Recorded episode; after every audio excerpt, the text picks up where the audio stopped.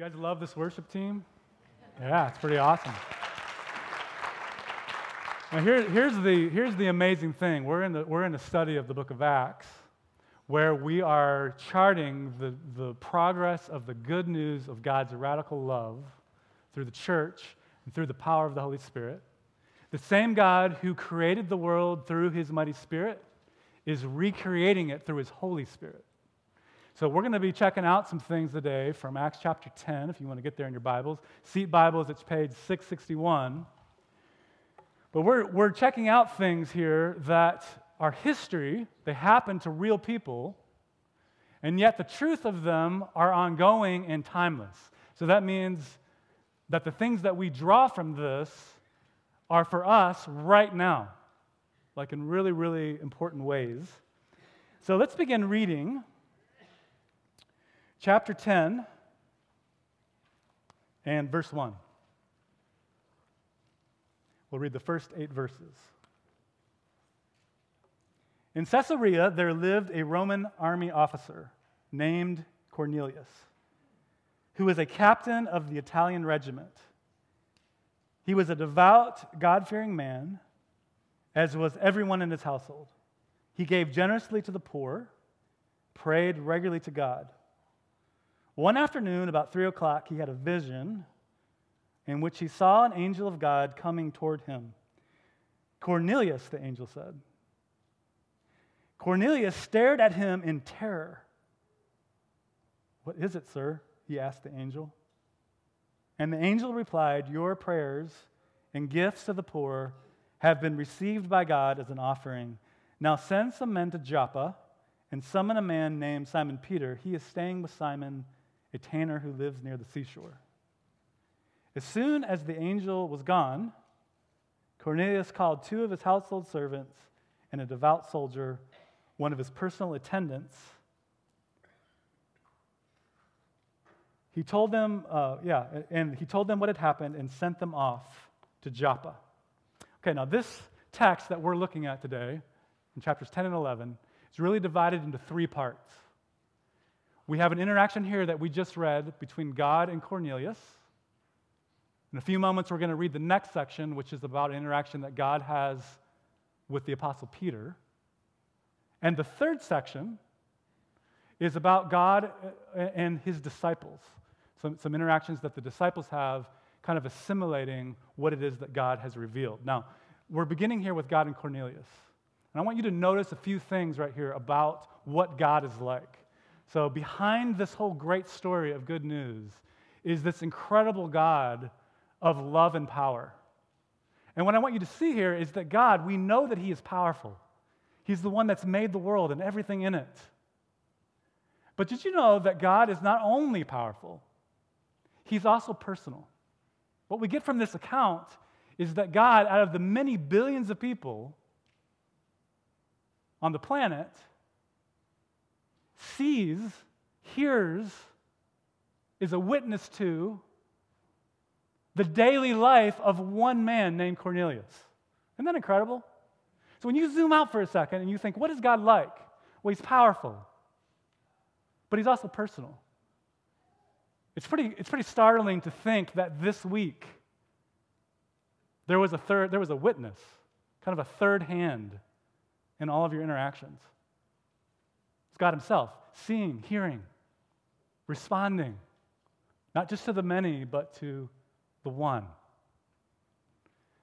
We also see in this interaction with Cornelius that God cares about people, yes, but he cares about all people, not just proponents. See, we're told in the story that Cornelius, he was devout in his own way, but he's a Roman, right? He's a, he's a centurion. Now, in the Jewish mind, like certainly for Peter, we're going to see this in a second, Cornelius represents what we might call the other, the, the person outside God's family, outside the church, we might think of it that way. And yet we see here that God cares about Cornelius. He cares about his household. He cares about the people connected to Cornelius in the town of Caesarea. So God is seeing these things, but He's also caring about this man, but He's also caring about this man's house. Now, Romans, again, were not just the other, to someone like Peter, that we're going to meet in a second, here in a personal way. Someone like Cornelius was the enemy, he was the oppressor.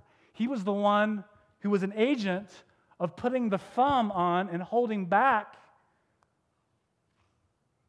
the people of God. He would have, he would have had antipathy or hatred, strong, strong feelings about Cornelius. And if not strong feelings, certainly maybe no feelings at all. He, he was simply not on the radar screen for Peter in terms of his mission, terms of his thoughts, those kinds of things. Yet God has Cornelius very much in view. Thirdly, I think it's just kind of funny to note that God has a sense of humor because we're told in this, this text that Cornelius has this vision, and it ends with God sending Cornelius to Peter. Now, Peter was an apostle, right? One of Jesus' disciples, now an apostle.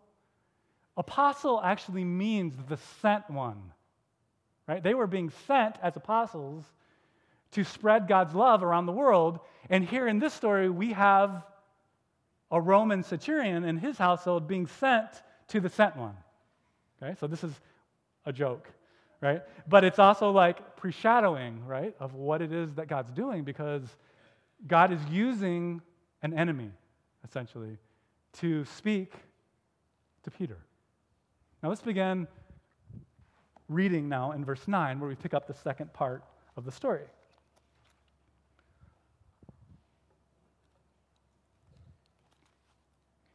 The next day, as Cornelius' messengers were nearing the town, Peter, Peter went up on the flat roof to pray.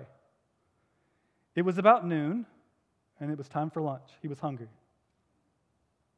But while a meal was being prepared, he fell into a trance. He saw the sky open, and something like a large sheet was let down by its four corners. In the sheet were all sorts of animals, reptiles, and birds. Then a voice said to him, Get up, Peter, kill and eat them. No, Lord, Peter declared, I have never eaten anything that our Jewish laws have declared impure and unclean. But the voice spoke again Do not call something unclean if God has made it clean. The same vision was repeated three times. Then the sheet was suddenly pulled up. Now, in this account, we get a second vignette God and Peter. Now, I want you to notice a couple things about Peter. Peter, as a Jewish first century devout follower in Judaism, was steeped in a particular worldview. And we get some glimpses of it even in the little account that we read. Um, he begins to say, Hey, I don't eat certain things that you're telling me to eat. So he was steeped in a worldview. Now, here's the thing so are you. So am I. Now, worldview is more than what you see or what you believe. A worldview is actually the lens through which you see. Sometimes we're conscious of our beliefs, but we're not conscious that the beliefs that we have or the way that we have been formed or brought up, come to believe things, becomes a sort of lens through which we interpret everything else. Peter thought, as a part of this worldview, that God's family was identified, was marked out by what you did and who you did it with. So basically, the reason that certain dietary laws were so important to the Jews was not just a purification sort of like regimen, it was also an identity regimen. In other words, the way that you knew that you belonged to the people of God was that your holiness, your separateness. That's what holy means, separate. Your holiness was marked out by things that were visible. So you obviously went to the temple, but you also, you also had a very strict code of what you ate and what you didn't eat. The Jews began to associate that practice of being separate with righteousness itself. So the logic sort of went like this What made you impure was eating something impure. And then further, the logic extended to this like, if you're a kind of person who eats that, and I get next to you, you contaminate me. Right? So not only what I don't eat is impure, but even who I hang out with. So I'm going to be holy. Right? By being separate from you. And so Peter thought that this is what marked out righteousness or holiness. Peter confused, really, as we'll see in this account, his cultural beliefs with God, with God's beliefs. So he had intertwined some things that were true, but he had mixed them along with all the other people who had raised him and reinforced it and the system that surrounded it with things that were actually intertwined with ethnic identity, political identity, social identity, being religious. These things were so intertwined, in fact, that they were almost impossible for Peter to separate in real time. Do you see his tension? Like God comes and gives him this vision, and he, all this stuff that's impure comes down on a sheet, and then God says, Eat it. He's like, Whoa. Like, I don't even know how to process that. Right? I don't even know how to think about that because what I believe to be righteousness is intertwined with so many things here that it's blowing my mind. Peter felt that this way of seeing the world, that this way of defining righteousness, actually justified putting those moral principles ahead of the welfare of other people, of unrighteous people, in fact. So, if you see the accounts in the New Testament that kind of carried over into the first part of the church, because they thought of holiness as communal and communal as separateness from anything impure, God's now moving with his love towards all these people who are outside that. And Peter's waking up every morning, even as an apostle, and here's the bottom line he doesn't care about Cornelius. In fact, if Cornelius, Cornelius, the burden of Cornelius probably isn't on his heart at all. And in fact, when it starts to get put onto his heart, he goes, ooh. Right? So he felt that righteousness, this way of looking at the world, justified like principles over people. Peter, in fact, was so sure about this that if you look at the text here, God says, Peter, kill and eat. Peter says, what? No, surely not. Peter was so convinced that he was right that he was willing to argue with God. Pretty convinced. Now, here's the question that I want to ask and answer in the remaining part of this, hopefully.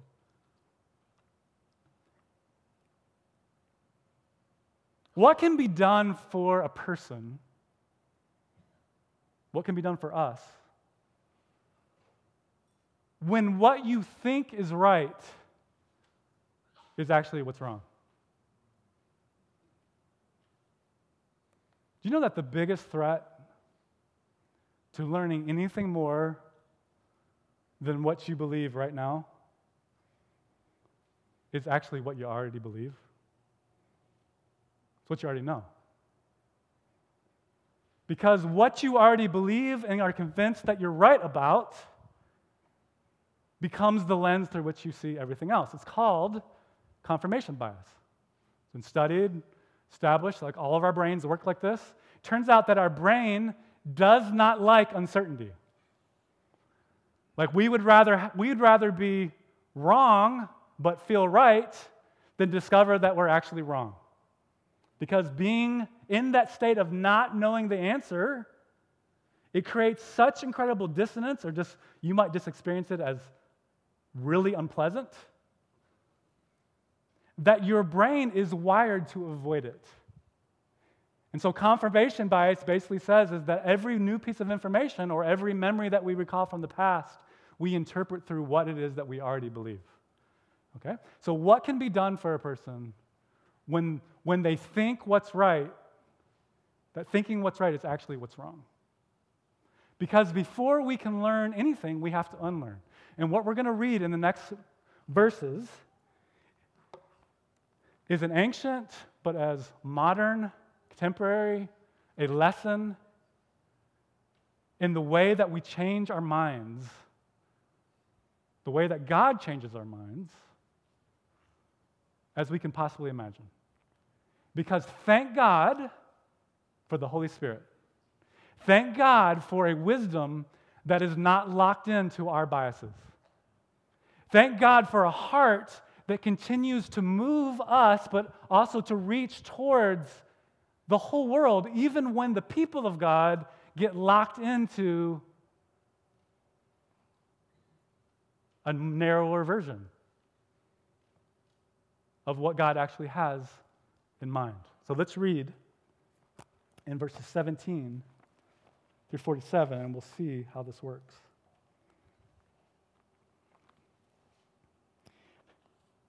Peter was very perplexed.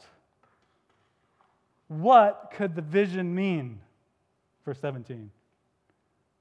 Just then, the men sent by Cornelius found Simon's house. Standing outside the gate, they asked if a man named Simon Peter was staying there. Meanwhile, as Peter was puzzling over the vision, the Holy Spirit said to him, Three men have come looking for you. Now get up, go downstairs, go with them without hesitation. Don't worry, for I have sent them. Now, time out for a second. Can you feel the tension inside of Peter? He's perplexed. He's wondering what in the world's going on here. Now, a couple of Romans show up at his door and say, We'd like you to come for a house visit. Okay? God's, God's actually saying, Listen, Peter, don't freak out. Don't freak out. Actually, go. Open your mind. Go with them.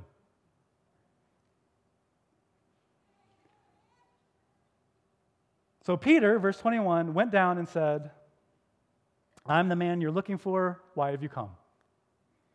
They said, We were sent by Cornelius, a Roman officer. He is devout and God fearing, well respected by all the Jews. A holy angel instructed him to summon you to his house so that you can hear your message. So he can hear your message. So Peter invited the men to stay for the night. The next day, he went with them, accompanied by some of the brothers from Joppa. We read later that it's at least six of them. So Peter's got his posse. They arrived in Caesarea the following day. Cornelius was waiting for them and had called together his relatives and close friends. So poor Peter, right? He's going to meet a guy. He shows up and he's got the whole family. All right? Now look what gets worse for him. As Peter entered the home, Cornelius fell at his feet and worshiped him. Peter's like, no, like, stand up. I'm just a human being just like you. So they talked together, went inside, and there were more. This so distresses Peter that he just has to blurt out, You guys know that I'm not supposed to be doing this, right? Verse 28. Peter told them, You know, I'm not, you know it's against our law for a Jewish man to enter a Gentile home like this or to even associate with you. But God has shown me that I should no longer think of anyone as impure or unclean. You might want to underline that. God has shown me that I should no longer think of anyone as impure or unclean. So I came without objection as soon as I was sent for. Now tell me why you were sent. Tell me why you sent for me. Cornelius replied, Four days ago, I was praying in my house.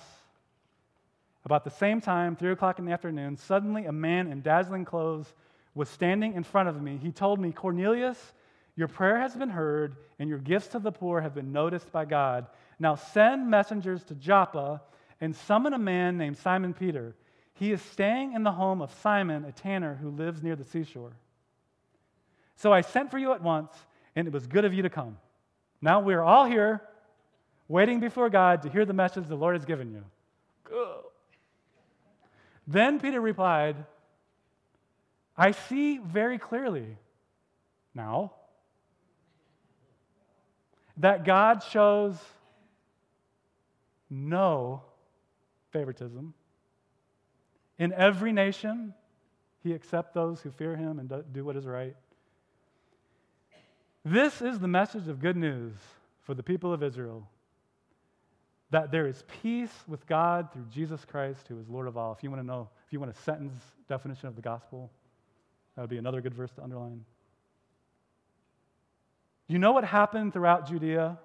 You know what happened throughout Judea, beginning in Galilee, after John began preaching his message of baptism. And you know that God anointed Jesus of Nazareth with the Holy Spirit and with power. Then Jesus went around doing good and healing all who were oppressed by the devil, for God was with him. And we apostles are witnesses of all he did throughout Judea and in Jerusalem. They put him to death by hanging him on a cross, but God raised him to life on the third day. Then God allowed him to appear, not to the general public, but to us, whom God had chosen in advance to be his witnesses. We were those who ate and drank with him after he rose from the dead. And he ordered us to preach everywhere and to testify that Jesus is the one appointed by God to be the judge of all, the living and the dead. He is the one all the prophets testified about, saying that everyone who believes in him will have their sins forgiven through his name. Even as Peter was saying these things, the Holy Spirit fell upon all who were listening to the message. The Jewish believers who came with Peter were amazed that the gift of the Holy Spirit had been poured out on the Gentiles too. For they heard them speaking in other tongues and praising God. Then Peter asked, Can anyone object to their being baptized now that they have received the Holy Spirit just as we did? So he gave orders for them to be baptized in the name of Jesus Christ. Afterward, Cornelius asked him to stay with them for several days. Now, there are a lot of miracles in this story, right? A bunch of visions, there's angels. I want to suggest to you that the greatest miracle in the story is not that God sent these visions, but that the power of the Holy Spirit is strong enough to get a full grown man to change his mind. Amen? Now, let me ask you a question. What's involved in changing your mind?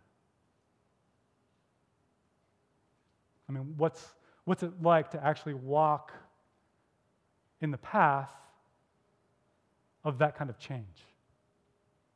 To move from a closed person to an open one. To actually walk not according to your principles, but by the Holy Spirit. Well, it's not pretty. It starts with getting perplexed, it starts with disorientation.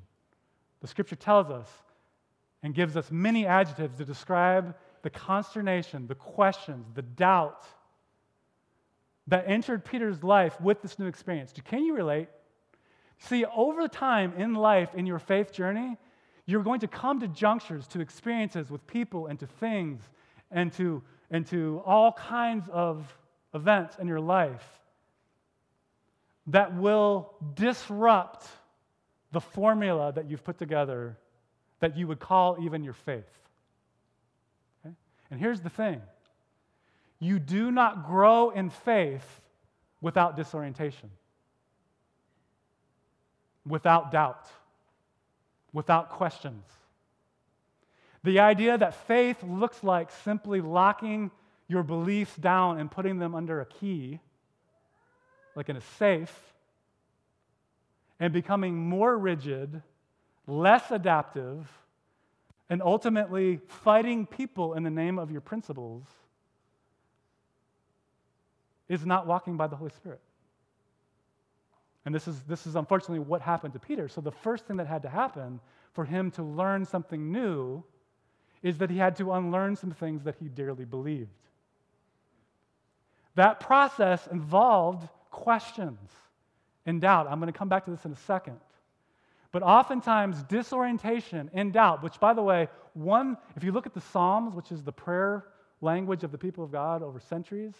One third of it is a person in orientation, like rejoicing in the wellness of what they believe. One third is, a, is, is David or the psalmist crying out with disorientation.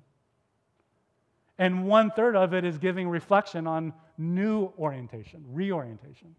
So this is, this is the, so you cut, if you, in your faith formula, if you have no room for doubt, if you have no room for disorientation, if you're no longer asking questions, all that tells me is that your faith has stopped growing.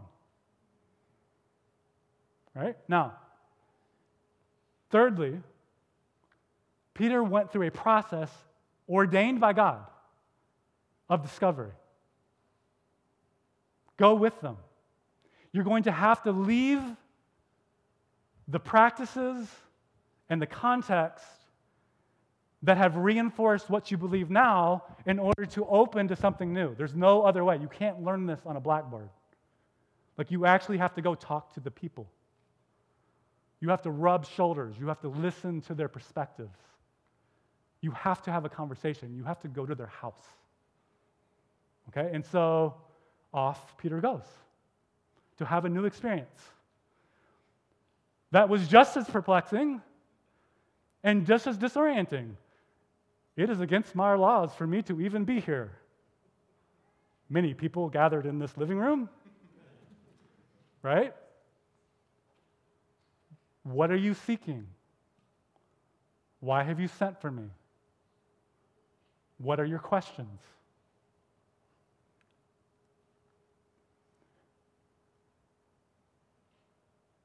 It required Peter to open to some context and to some associations and to some conversations that were outside the realm of what he called his faith. And then we see in this text that as the Holy Spirit begins to work and fall in ways that he and his friends thought were not even possible, that God didn't even care, he did not even do this, but here he is doing it, then he has to reflect on his theology, right? He has to let his experience inform, his new experience inform his past beliefs. Isn't that what he's doing here in verse 4? I now realize, whoops, as I look back at my sacred scriptures, I realize, oh, from the beginning, God's intention was to bless the whole world. How did we ever come to this view of faith that cut the, most of the world out? Right? And so he, he has this new recognition. Now, here's the, here's the thing I want to say to you God calls us in our faith journey to grow, not just think we know. And our doubts and questions are a critical part of the spiritual journey. Now, here, here I want to speak, just put a parenthesis and speak personally to a couple people in here. I don't know who you are, but I know you're in here. You've hit junctures in your faith and in your life experience where you carry doubt, you have questions. You're wondering if certain things are true in the way that you've come to know them and you would never breathe a word of it in church. But here's the thing doubt is part of faith. The process is orientation, disorientation, reorientation. And if I'm talking to you, there's a wonderful little book, this deserves its own talk, but it's called Know Doubt by John Ortberg. It's a play on words. Do you get it? No doubt. No, anyways. So check it out. Check it out. Now, as part of this reflection, Peter had to go back and tell his church. so it's like, hey, you're not going to believe what happened last week. All right, so this is this is that's this conversation. So now we're looking at God and the disciples, okay? Chapter 11. Soon the news reached the apostles and the other believers in Judea that the Gentiles had received the word of God but when Peter arrived back in Jerusalem, the Jewish believers criticized him, saying, We heard you entered the home of Gentiles and you even ate with them. This was not a happy, this was not a happy small group. Okay? So, because basically now the faith community is going, You went outside the lines. So now they have to process this together, okay? You want to read it real quick? Okay, we're going to. All right, so then Peter told them exactly what had happened. I was in the town of Joppa, he said, and while I was praying, I went into a trance. And I saw a vision. I'm not sure that would go over in my small group, by the way. Anyways, but he did. Okay, so I, had a, I went into a trance and I saw a vision. Something like a large sheet was let down by its four corners from the sky, and it came right down onto me. And when I looked inside the sheet, I saw all sorts of tame and wild animals, reptiles, and birds. And I heard a voice say, Get up, Peter, kill and eat. No, Lord, I replied, I have never eaten anything that our Jewish laws have declared impure or unclean. But the voice from heaven spoke again Do not call something unclean if God has made it clean. This happened three times before the sheet and all it contained was pulled back up to heaven. Just then, three men who had been sent from Caesarea arrived to the house where we, were, where we were staying. The Holy Spirit told me to go with them and not to worry that they were Gentiles. These six brothers here accompanied me, and we soon entered the home of the man who had sent for us. He told us how an angel had appeared to him in his home, and I told him, Send messengers to Joppa and summon a man named Simon Peter. He will tell you how you and everyone in your household can be saved.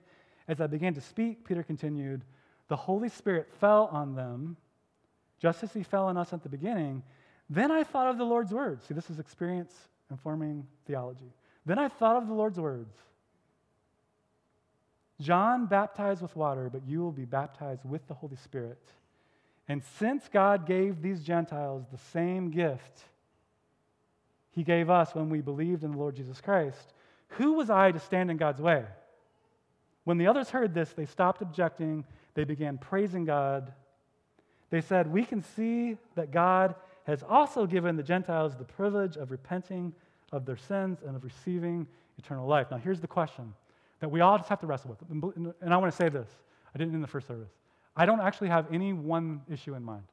Okay? There's nothing preloaded on this. I'm Just trying to do my job here, okay, on the text. Here's the question Who am I to stand in God's way?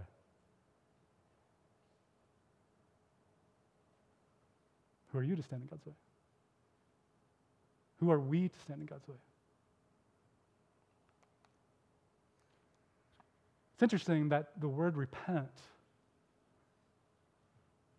actually means to change your mind. Isn't that interesting? And what the church is doing here in chapter 11 is that they are corporately repenting because they're changing their mind, right? They're changing their mind about things that they had believed since they were this high. See, to walk with the Holy Spirit is much more difficult. it's wonderful. But, like, if God's in charge, guess what that means? I'm constantly needing to change my mind. Right? I'm having to change my mind constantly to keep in step, the scripture tells us, with the Spirit. And sometimes the Spirit leads in ways that absolutely deconstruct my culture, my politics, my economic theories, my favorite news channel, my political party, whatever it is. God is deconstructing us. He's recreating us, in fact, to have his heart, to see through that lens the world and other people, not in ways that are different. Okay? And so to repent is to continually change our minds. We stand in God's way when we make our principles more important than people. Our principles are important. But that was what Peter did, right? He had somehow constructed the whole story in a way that had actually excluded the, whole, the, the people that the whole story was for, right? Has that ever happened in your faith journey? Is it happening now? We stand in God's way when we focus more on God's love for us, which is wonderful, than we do on God's love for others. Like when whole groups of people, their welfare just aren't on our radar. We don't care. In fact, we might not even like them. We stand in God's way when we refuse to change our mind, So here's the question that we've been asking through this series, and I just offer it to you, not as a, this is a question I'm asking myself. Okay, I'm in it with you. But in this context, Holy Spirit, what do you want to do in me today? What do you want to do in me? Would you ask that question in the seat where you are right now, just in prayer? For 15 seconds, and then we will close our service.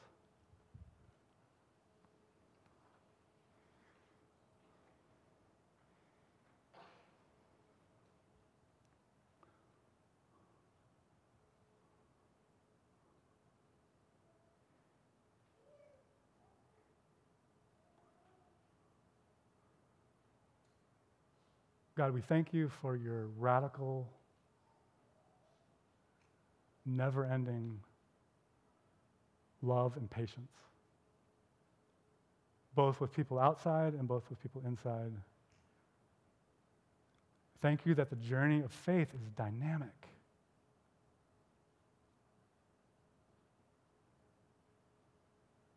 God, where we need to change our mind, where we need to open our hearts, Lord, only your Holy Spirit can give us the miracle of true repentance. And so we ask you for it personally and corporately. May we be a people who embody both the love that you have for us and that the love that you have for our neighbors. I pray in Jesus' name. Amen.